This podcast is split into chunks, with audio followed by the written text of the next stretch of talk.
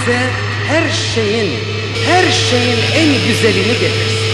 Her şey gönlünüzce olsun, her şey dilediğinizce olsun, her şey her zamankinden daha yüce olsun. Her zaman olduğu gibi hepinize en engin sevgilerimi, en derin hürmetlerimi arz ediyorum. Lütfen kabul buyurunuz efendim. Sağ olunuz.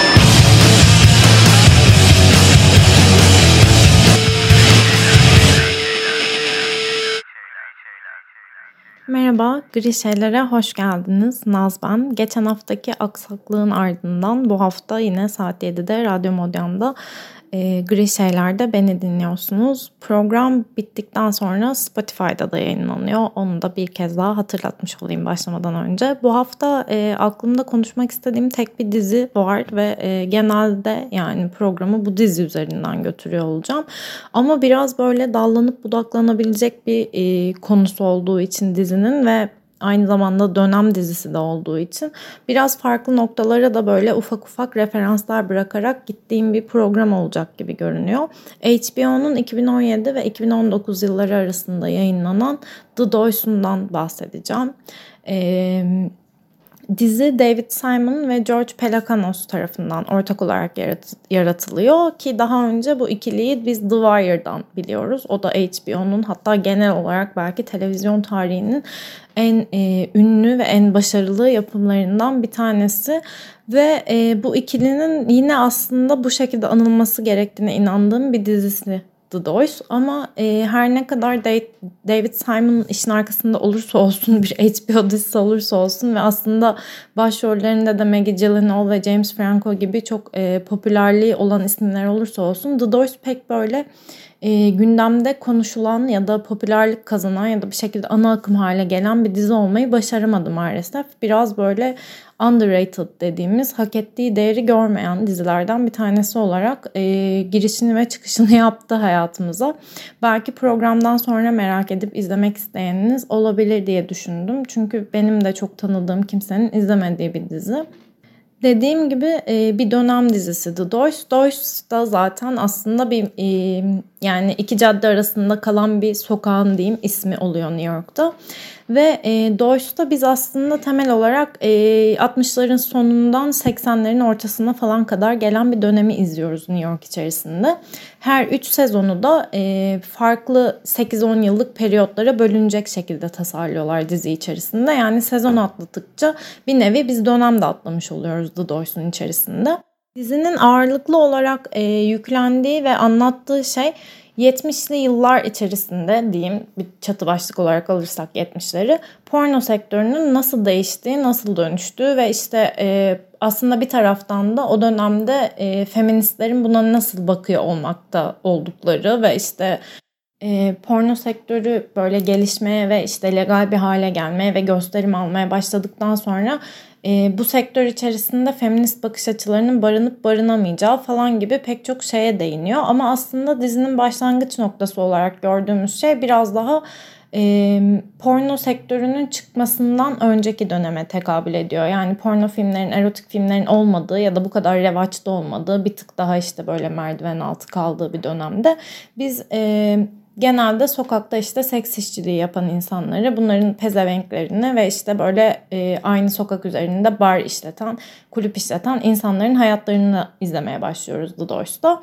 Sonrasında işte biraz daha aslında erotik filmlerin çekilmeye başladığı, revaçta olmaya başladığı Golden Age of Porn diye anılan pornonun altın çağı dediğimiz 69 ve 84 arası dönemi izlemeye başlıyoruz The Doors'ta. Şimdi burada ufak bir parantez açıp bu Golden Age of Porn'dan bahsetmek istiyorum. Bu 15 yıllık bir periyot. Pornonun işte çıkış yapması, popüler hale gelmesi, legal hale gelmesi ve bir taraftan da e, insanların kabul edilebilir bir şey olarak bakmaya başlamasını yaşadığımız sürece diyoruz Golden Age of Porno. Ve bunu başlatan şey aslında e, legalliği ve işte bir yerlerde gösterim izninin çıkmasını Andy Warhol'un Blue Movie'si oluyor. E, Blue Movie içinde erotik sahneler barındıran işte tırnak içerisinde yetişkin filmi dediğimiz ve tarih boyunca ilk defa bir sinema salonunda gösterimi yapılan erotik film.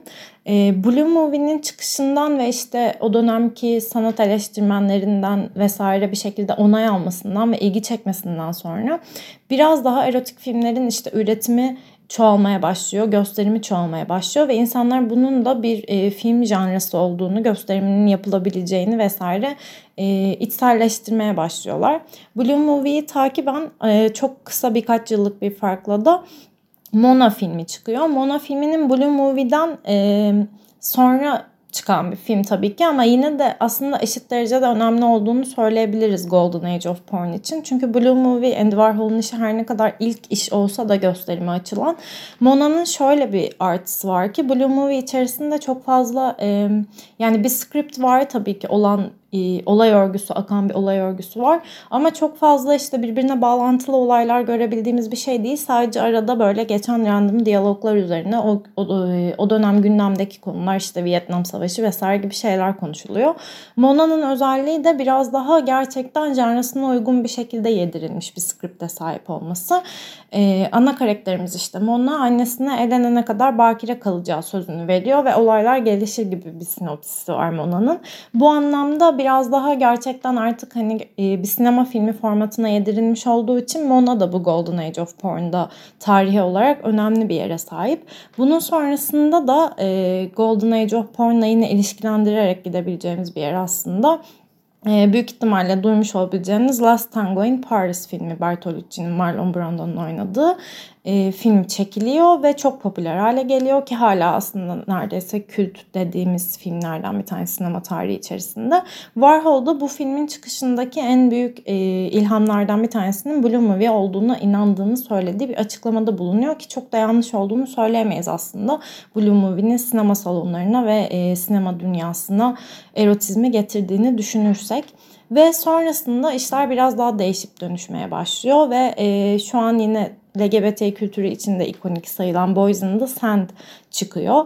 The Sand de aslında The Doors'a geri dönecek olursak bizim hikayemizin kritik noktalarından birinde oturduğunu söyleyebilirim bu filmin. Çünkü ufak bir refere var. E, sinemada bir kısmını izlediğimiz bir sahne var hatta sanırım karakterlerin sinemaya gittiği yerde. İn the Sand'in tarihteki önemi de ilk gay erotik film olması. Yani bir sinemada gösterilen ilk gay erotik film olması. İn the Sand o dönemde çok fazla gürültü koparıyor haliyle ve biz aslında The Doors'un içinde de bu kopan gürültüyü ve işte insanların e, farkındalıklarıyla ilgili yaşanan değişimi görmeye başlıyoruz. Bu çok olumlu yönde bir değişim mi? Hayır değil. Çünkü zaten aslında baktığımız zaman hala fosil bir dönemden bahsediyoruz. 70'lerden 80'lerden bahsettiğimiz zaman LGBT'ler açısından yaşamanın hala çok zor olduğu ve özellikle de AIDS virüsüyle işlerin iyice böyle komplike bir hale geldiği bir dönemden bahsediyoruz. Ama Boys in the Sand'in o dönemde gösterim alabilmiş olması da önemli bir zafer olarak bakabileceğimiz bir şey sanırım. The Doors içerisinde e, yanlış hatırlamıyorsam karakterlerden, yan karakterlerden bir tanesinin diyeyim film içerisinde yer aldığını görüyoruz. Bizim ana karakter olarak sayabileceğimiz Paul'un yine Barış Letan e, gay bir karakterin sevgilisinin Boysen'da sende oynaması ve sonrasında işte bir tık daha meşhur bir oyuncu haline gelmesini izliyoruz. O dönemde Boysen'da sende Doys'ta işleme biçimleri şu şekilde. E, iki farklı ucu oluyor bu filmin popüler hale gelmesinin. Bir tanesi filmde oynayan oyuncu için aslında bir e, popülerlik ve tanınırlık sağlanmış oluyor. Ama bir taraftan da insanlar işte 70'lerde e, 80'lerde hala tam olarak bunun bir iş olduğunu ve bunun bir sinema filmi olduğunu idrak edebilmiş olmadıkları için bu işe böyle biraz daha e, ne desem tırnak içinde laçka bir işmiş gibi bakıyorlar ve çok da ciddiye almamaya başlıyorlar. Bu sefer bir porno filmde oynadığınız zaman insanlar size sadece işte pornocu etiketi yapıştırıyor ve başka hiçbir rol alamayacağınızı düşünmeye başlıyorlar. Özellikle de eğer bu bir gay porno filmi ise e, bizim de izlediğimiz gibi karakter için sanırım adı Todd'u biraz daha böyle e, sıkıntılı ve kısır döngüye giren bir kariyer açmış oluyor aslında bu filmde oynaması. The Sand'le ilgili şöyle ufak bir başka parantez daha açmak istiyorum. Sonrasında Boys in the Band isimli şey Broadway e, müzikalinin oyununa da ismini veren film aslında Boys in the Sand ki o da çok e, yakın tarihte. Hatta direkt geçen sene sanırım 2020'de Netflix'te işte Zachary Quinto ve Jim Parsons'ın olduğu bir ekiple beraber mini böyle yine müzikal formatında bir e, filme çevrilmişti. Biraz daha tabii Netflix prodüksiyonu halinde ama yine izlemesi eğlenceli bir şeydi. E, bunun skripti de aslında biraz böyle Boys in the Sand'de parodilenmiş şekilde hazırlanan bir şey ve işte başlığını da zaten anladığımız üzere bir tık oradan alan bir film. The Doys'un e, yine Boys and the Sand'den devam ederek gideceğim. LGBT görünürlüğü açısından da önemli bir yere sahip olduğunu düşünüyorum dizinin. Çünkü ana karakterlerimizden bir tanesi zaten gay. Onu ve işte onun ilişkilenmelerini dizi boyunca izliyoruz. Daha sonrasında e, biseksüel görünürlükleri, lezbiyen görünürlükleri kazandığımız da oluyordu Doys içerisinde. Ama en önemli noktalardan bir tanesi de bence o dönemde e, AIDS ve insanların AIDS'e yaklaşımı ve ne kadar işte buna e, korkunç bir şeymiş gibi yaklaştıkları bir sürü insanın o dönemde aslında göz göre göre ölüme terk ediliyor olması ve kimsenin de bunu umursamıyor olması. Bununla ilgili de e, ufak ufak giriyor aslında. Belki e, bir tık kıyaslarsam belki Pose'a kıyaslayabilirim. Yine Netflix yapımı bir dizi o da. Pose kadar e, derinlemesine girdiğini söyleyemem The Doors'un AIDS konusunda. Çünkü işte herhangi sanırım bir ektapla ilgili bir şey görmüyoruz ya da o dönemde yapılan eylemlerle ilgili bir şey görmüyoruz. Biraz daha böyle karakterlerin yaşadığı kişisel deneyimler üzerinden birkaç söyleyeceği bir lafı oluyor The Doors'un. Ama konuyu tamamen oraya getirmiyor. Konu yine aslında yine e, porno sektörü içerisinde kalıyor. Bu dönüşümü ve değişimi yaşamaya başladığımız yerse kendi karakteriyle başlıyor. Maggie Gyllenhaal'ın oynadığı bir karakter. Ee, biz Maggie'yi ilk tanıdığımızda bir seks işçisi olarak tanıyoruz. Sonra bir gün bir arkadaşının yerine film çekimine gidiyor ve bir anda böyle film yapımıyla ilgilenmeye başlıyor. Ki orijinal skripte sanırım kendinin e, hiçbir zaman yönetmen olacağı yazılmamış. Film yapımcısı olarak düşünülmüş hep. Ama biraz daha işler akmaya başladıktan sonra kendiyi yönetmen yapmaya karar veriyorlar ve e, iyi ki de verilmiş böyle bir karar. Çünkü bence diziyi en heyecanlandıran ve ritmini artıran yerler kendi karakterinin yönetmen olduğu yerler kendi yönetmen olduktan sonra e, kendi seks işçisi geçmişini bir taraftan elinde getiriyor. Bir taraftan işte porno sektöründeki oyunculuk geçmişini getiriyor ve aslında her şeyi yaşadığı için bir noktada bu sektör içerisinde üretilebilecek en iyi ürüne hakim bir kadın karakter görüyoruz biz kendiyle beraber ve gerçekten işte böyle çok iyi filmler yönetmeye başlıyor kısa süre içerisinde. Sonrasında bu işin içerisine bir feminist bakış açısı katmak istiyor. Ve burada yine Doyce aslında o dönemdeki ikiye bölünmüşlüğü işlemeye devam ediyor. E, bu da Golden Age of Porn'un feminist hareket üzerinde yarattığı etki olarak değinebilirim belki. E, bunu şu şekilde açıklayayım. O dönemde e, pornonun altın çağı geldikten sonra feministler ikiye bölünüyor. Bir kısım e, muhafazakarların verdiği tepkinin aynısını veriyor. Yani buna karşı olduklarını ve işte pornonun legalleşmemesi gerektiğini ya da işte gösterim almaması gerektiğini ve e, feminist hareket açısından da tehlikeli bir şey olduğunu düşünüyorlar. Bir kısmı ise bunun aslında güçlendirici bir şey olabileceğini ve işte hani feminist porno diye bir şey olabileceğini söylemeye başlıyor. Biz bunu da Doyce'un içerisinde de görüyoruz ama biraz daha handikaplı bir şekilde görüyoruz.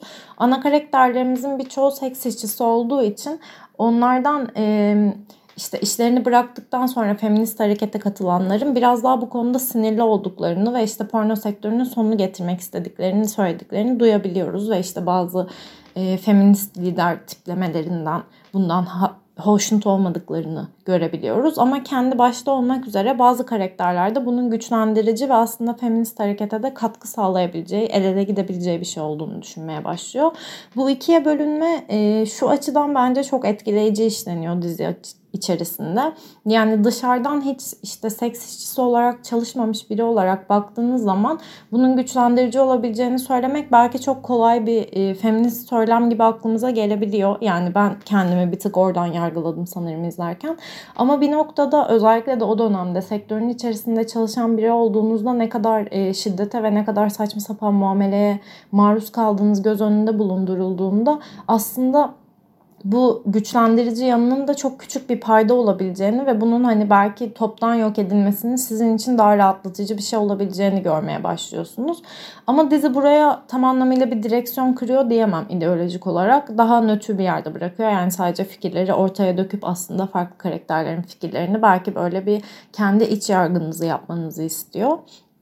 Ki bu ikiye bölünmüşlük aslında Golden Age of Porn'da başlayan The Doors içerisinde de izlediğimiz bir noktada hala devam eden bir ikiye bölünmüşlük. Özellikle de işte bu son dönemde OnlyFans vesaire sitelerin çok popüler hale gelmesiyle OnlyFans'e içerik üretimini bir noktada böyle... E, ahlakçı bir yerden eleştirilmeye çalışılmasıyla yine ben karşı karşıya olduğumuzu sık sık görüyorum sosyal medyada.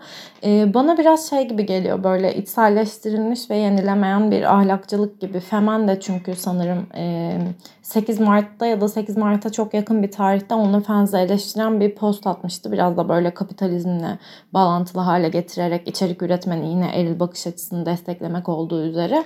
Yani bu tip şeylere çok da katılmıyorum. Dediğim gibi bir tık sadece Doyce'u izlediğim zaman çok özdeşleşemediğim durumlarda nasıl düşünürdüm acaba falan gibi bir düşünce geldi kafama. Ama onun dışında bana bu tip şeyler hep böyle gereksiz bir ahlakçılıkmış gibi geliyor. Bir taraftan işte böyle ısıtılıp soğutulup önümüze atılan şeyin de herhangi bir e, yani x bir pornografik içeriğin aslında el bakış açısı olduğu düşüncesi ve bence aslında temel problem bu. Çünkü sanki e, kadının hiç seksten zevk alma hakkı yokmuş ya da pornografik içerik tüketme hakkı yokmuş ya da bunların hepsi zaten otomatik olarak sadece işte herhangi bir erkeğin zevki için üretilen şeylermiş gibi düşünülmesi böyle çok e, 1920'lerden falan kalmış ve e, artık gerçekten fosilleşmiş bir bakış açısı olduğunu düşünüyorum. E, bir taraftan aslında Doyce'un güzel taraflarından bir tanesi de bu bence. E, komple işte porno sektörü hakkında, pornografik görüntüler hakkında ve seks işçiliği hakkında 3 sezonluk bir dizi çekip bunu hiçbir şekilde hiçbir noktasını e, eril bakış açısıyla çekildiğini hissettirmeyecek bir şekilde yapmış olmaları. Bunu bu kadar doğru üretebilmiş olmalarının arkasındaki sebeplerden bir tanesi belki çok e, sık yönetmen değişimi ve böyle dinamik bir kadroyla çalışmış, çalışmaları olmuş olabilir diye düşünüyorum. Çünkü 3 sezon var sanırım her sezonda da işte 8, 10 ya da 12 bölüm gibi bir e, bölüm sayısı var. Hemen her bölümü bir sonrakinden farklı birisi yönetiyor. Ara ara işte hatta oyuncuların yönettiği bölümler de var. Yanlış hatırlamıyorsam James Franco böyle bir 4-5 bölüm yönetiyor Doyce içerisinde. E, ve toplamda 12 tane yönetmenle çalışıyorlar. 9'u bunlardan kadın. Bu bence çok önemli bir faktör. Dizinin bu kadar iyi çekilmiş olmasında ve bu kadar iyi aktarılmış olmasında. Bir diğeri de gerçeklikten vazgeçmeden ama onu bir şekilde de şiddet pornografisine çevirmeden e, aktarmayı başarabiliyorlar. Özellikle işte böyle e, erotik filmlerin çıkışına gelmeden önce sanırım ilk sezon boyunca izlediğimiz yerlerde biraz daha sokaktaki seks işçiliğini, otellerdeki seks işçiliğini ve işte orada dönen e, patron çalışan ilişkilerini görüyoruz biz daha çok. Ve burada kadınların uğradığı şiddet var. Bir taraftan birilerinin gölgesinde kalma durumu var. Bir taraftan da e, aslında sadece patronlarından yani pezevenklerinden değil ama aynı zamanda sokakta çalıştıkları ya da çalışmadıkları insanlardan gördükleri şiddet var. E, bunu bir şekilde izliyoruz Deutsch içerisinde ve bir şekilde etraflarındaki o eril gücü, onlardan nefret eden gücü ve herkesin işte onları yargılıyor olduğunu hissedebiliyoruz. Ama bu hiçbir zaman onların bakış açısından bize sunulan bir şey olmuyor Deutsch içerisinde. Sadece bunu e, güncel olarak akıp geçmekte olan bir gerçeklik olduğunu hissettiriyorlar. Ama bir şekilde bunu da dediğim gibi böyle bir şiddet pornografisine çevirmiyorlar. Bu anlamda bence e, görselliği yani biçim içerik anlamında aşırı feminist bir dizi olduğunu olduğunu söyleyebilirim The Doys'un. Sırf bu yüzden bile bence izlemesi çok keyifli bir iş.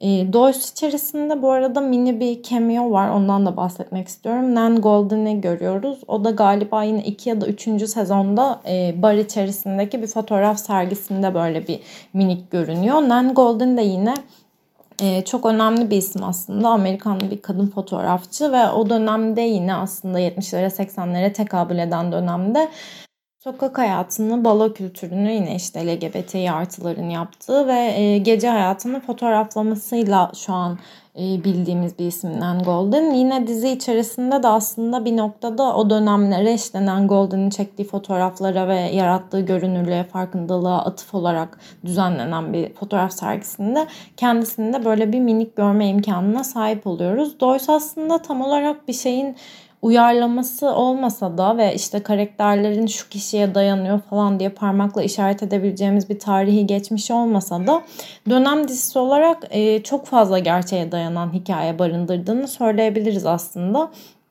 Şey de bir tık e, herhangi bir trivia bulamadım aslında bununla ilgili ama bana onu çağrıştırmıştı. James Franco'nun sonradan dizinin sonuna doğru açıp işletmeye başladığı gece kulübü de bir tık aslında bu Patti Smith'in Just Kids'te bahsettiği işte Andy Warhol'un vesaire gelip takıldığı gece kulübüne böyle minik bir atıf niteliğinde. E, ki hatta orada da ufak böyle bir Andy Warhol'un gece kulübüne girdiğini görüyoruz yine 3-5 saniyelik görüntüler halinde böyle bazı insanları o dönemden e, minik minik canlandırmalar var aslında seri içerisinde ama dediğim gibi tam olarak bir şeyin uyarlaması diyebileceğimiz ya da gerçeğe dayanıyor diyebileceğimiz bir noktası yok. Belki e, buna en yakın noktası programın başında bahsettiğim üzere Boys the Sand olabilir. Doğuş içerisinde izleme fırsatı bulduğumuz ve işte zamanla da ne kadar değiştiğini ve dönüştüğünü gördüğümüz şeylerden bir tanesi de porno filmlerin nasıl dağıtılıyor olduğu. Film içerisinde ilk gördüğümüz dağıtım yolu aslında sanırım böyle minik polaroid fotoğraflarla başlıyor. Çok video e, mantığında bir şey göremiyoruz. Sonra işte kasetlerin satıldığı dükkanlar olmaya başlıyor ama yine tabii ki çok böyle... E, afiş asıp da biz porno satıyoruz falan dedikleri bir du- durum yok. Ee, biraz daha işte böyle normal VHS satan yerlerin altında kasa altı merdiven altı yapılan satışları vesaire izlemeye başlıyoruz. Sonrasında şöyle şeyler gelişmeye başlıyor. Böyle kabinli odalar yapılmaya başlıyor ve aslında biz film içerisinde bunun iki çeşidini görüyoruz. Bir tanesi takılmış bir porno kaseti izleyebileceğiniz böyle minik kişisel ATM kabini gibi bir yer. Bir tanesi de direkt gidip işte böyle striptiz yapan kadınları izleyebileceğiniz minik kabinlerin olduğu odalar. Bunu aslında sinema tarihi içerisinde çok çok fazla yerde ve çok farklı şekilde görüyoruz. Yine e, en yakın tarihten Poza örnek verebilirim bunun gibi. İşte Angel karakterinin mesela bir dönem çalıştığı yer, Elektra'nın bir dönem çalıştığı yer olarak. E, bunun sonrasında ise biraz daha sinemalara nasıl girdiğini ve sinemalara girdikten sonra da böyle kendine özel ayrı bir Hollywood dünyası başlatmaya başladığını ve aslında porno oyuncularının inanılmaz ünlü aktrislermiş gibi böyle konferanslara imzalama imza etkinliklerine vesaire çağrıldığını görmeye başlıyoruz film içerisinde ama bir taraftan böyle pornonun baş, e, parlamaya başladığı çağlar aynı zamanda da Amerika'nın uyuşturucuyla mücadelesinin hype olduğu ve işte herkesin deli gibi uyuşturucu kullandığı bir dönem olduğu için bir taraftan bu e, sektörde yaşanan bireysel çöküşleri izleme fırsatı da buluyoruz. E, özellikle ya da söyleyeyim mi? Söyleyeyim artık ya daha önce spoiler verdim. Lori karakterinin yaşadığı düşüşü izliyoruz ki o dönemde meşhur olan işte kamera önünde olan göz önünde olan hemen herkesin hayatında böyle izlediğimiz bazen hayatına son vermesine sebep olan bazen de hayatının bir dönemi olarak şu an bize anlatılan bir şey aşırı bağımlı hale gelme, işte sürekli rehabilitasyona gitme, geri dönme, kariyerine devam etmeye çalışırken bir daha bağımlı hale gelme vesaire gibi böyle loopları biz The Doors içerisindeki karakterlerin bazılarında yine görüyoruz o dönemle alakalı olarak. Ve aslında yine bu 70'lerin, 60'ların sonu 70'ler, 80'ler gibi dönemlerin ilişkiler açısından da insan hayatında çok fazla şey değiştirdiği bir dönem olduğunu da görüyoruz. Çünkü dizi aslında böyle basit anlamda bir boşanmayla diyeyim açılıyor ve sonrasında dizi içerisinde hem açık ilişki izleme fırsatı buluyoruz hem işte böyle birbirini aldatan insanlar ya da ilişkilerini açık yapmaya çalışan insanlar. Yani monogaminin çok artık geçerliliğinin kalmadığı bir tarihe girdiğimizi ve modern ilişkilenme biçimlerinin de bir noktada popülerleşmeye başladığı bir dönemi izliyoruz. Çok bunun içerisinde kalabilen karakterlerimiz oluyor, kalamayan karakterlerimiz oluyor falan gibi bir yol ayrımına götürüyor dizi bir süre sonra. Ama yine de buna da bir böyle e, bakış olarak üzerinden geçmeyi ihmal etmiyordu Doyce. E, diziyle alakalı olumsuz söyleyebileceğim şeyler de var bu kadar övdükten sonra bir tık da o kısma girebilirim sanırım. Dizi toplanmaya başladığı zaman 3. sezonda aslında her şey çok güzel giderken final bölümüyle beni hayal kırıklığına uğratan bir dizi oldu. Çünkü e, dizinin içerisinde belli böyle evet melodram yerler var ve çok gerçek olmayan ya da çok gerçek hissettirmeyen diyeyim sahneler tabii ki var. Çünkü bir noktada da işte o şeyi tutması gerekiyor. Hani televizyon dramasını tutması gerekiyor ve e, gerçeklikten biraz böyle arınmış çok dramatik sahneler işte bağırış çağrış sahneleri ya da böyle bir e, karakterin kendi kendine dertlenmesi vesaire bu tip şeyleri yine tabii ki görüyoruz ara ara. Ama genel ton olarak belki işte dönem dizisi olmasıyla vesaire de alakalı bir tık daha böyle gerçekçi şeyler hissettiren ve yansıtan bir dizi. Ama son bölümünde böyle aşırı e, romantize bir şekilde topluyor diziyi. Biraz daha işte böyle 30 yıl sonra falan gibi bir perde açılışıyla giriyor ve son işte 10 dakika içerisinde bütün her karakterin bize hayatının e, nereye geldiğini işte ne zaman atıyorum öldüğünü ya da hangi işi yapmaya başladığını, kim ayrıldı, kim barıştı falan gibi böyle ufak bir şey gibi bölüm başı özetleri gibi bir şey göstererek kapatıyor. Bunun biraz diziyi baltalayan bir tercih olduğunu düşünüyorum. Çünkü çok fazla aslında böyle sert ve her gün e, karşımıza sunulmayan gerçeklikle yüzleştiren bir dizi The Doors. Aynı zamanda da e, buna işte farklı bir bakış açısı olabileceğini gösteriyor. Pek çok işte eril bakış açısıyla çekilen ve o dönemi anlatan filmlere nazaran ve aslında belki o işte hani kültürlere dair bildiğimiz hem yönetmenlerin artık cancellanmasından gelen hem de e, bir noktada bakış açılarının ve farkındalıkların gelişmesinden gelen açlığı doyurabilecek bir dizi olduğunu düşünüyorum. Yine işte Golden Age of Porn ve LGBT kültürü anlamında ama son toplamasıyla böyle biraz daha e, şey cheesy bir yapıma doğru yaraşan bir toparlama olmuş öyle söyleyeyim. Son bölümünden çok e, istediğim keyfi alamadım. Biraz daha böyle random herhangi bir yerde bitseydi ve o kadar bir şey öğrenmeseydik karakterlere dair biraz daha tatmin olacağım bir son olurdu.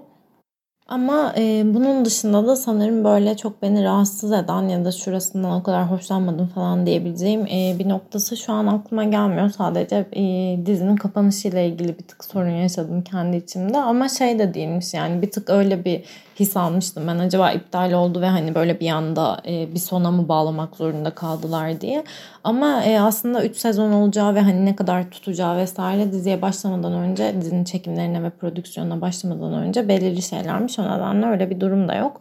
E, bunun dışında dediğim gibi çok böyle beğenmedim vesaire diyebileceğim bir noktası yok. Aksine çok underrated kaldığını ve böyle daha geniş bir izleyici kitlesine hitap ettiğini düşünüyorum Doyce'un ulaştığından ziyade. Ee, ödül törenlerinde vesaire ya da böyle dediğim gibi belki PR anlamında falan da medyada çok fazla görmüyoruz. Bunun da çok neyle alakalı olduğunu bilmiyorum ama bir noktada sanırım e, her ne kadar işte dediğimiz gibi medya sektörü vesaire değişiyor ve dönüşüyor olursa olsun hala çok gerçekçi ya da çok sarsıcı olan bazı şeylere sanırım hassas içerik gözüyle yaklaşıyorlar ve çok da e, ödül törenlerinde ya da sosyal medyada falan o kadar karşımıza çıkmıyor. I May Destroy'un da başına bir noktada aynısının geldiğini düşünüyorum ödül törenleri tarafından hiçe sayılmak anlamında. The Doors'un da kaderi ne yazık ki böyle oldu ama belki bu bölümden sonra ilgisini çekip izlemek isteyen olursa e, sadece ben kişisel olarak sanki setinde çalışmışım gibi saçma sapan öldüğüm bir dizi oldu. Sevinirim. Ee, ve e, yavaşça bu haftanın programının sonuna geliyorum. Süre olarak biraz kısıtlı bir süre oldu ama e, şeyden biraz yakınlayayım süremi doldurmaya çalışırken. Çok fazla içerik bulamadığım ve böyle e, ne yapsam falan diye sürekli bir kısır döngünün içerisine girdiğim ve e, zamanda izlediğim şeyleri bir bir tüketmeye çalışarak program kaydettiğim bir dönemdeyim. Biraz da e, şeyden sanırım çok katılacak birini bulamıyorum. Her hafta böyle mini bir open call olarak bu bölümün sonuna bırakabilirim. Ee, ya işte hani düzenli olarak katılabileceğini söyleyen birisi olursa ya da böyle arada bir ben gelirim ya falan gibi bir şey olursa bana yazabilirsiniz, ulaşabilirsiniz ve böylece beni bu e, dertten kurtarmış olabilirsiniz. Gelecek hafta yine aynı saatte e, önce Modyan'da sonra Spotify'da görüşmek üzere. Herkese iyi akşamlar, iyi haftalar.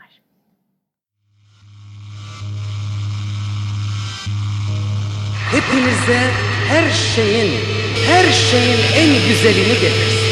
Her şey gönlünüzce olsun, her şey dilediğinizce olsun şey her zamankinden daha yüce olsun. Her zaman olduğu gibi hepinize en engin sevgilerimi, en derin hürmetlerimi arz ediyorum. Lütfen kabul buyurunuz efendim. Sağ olun.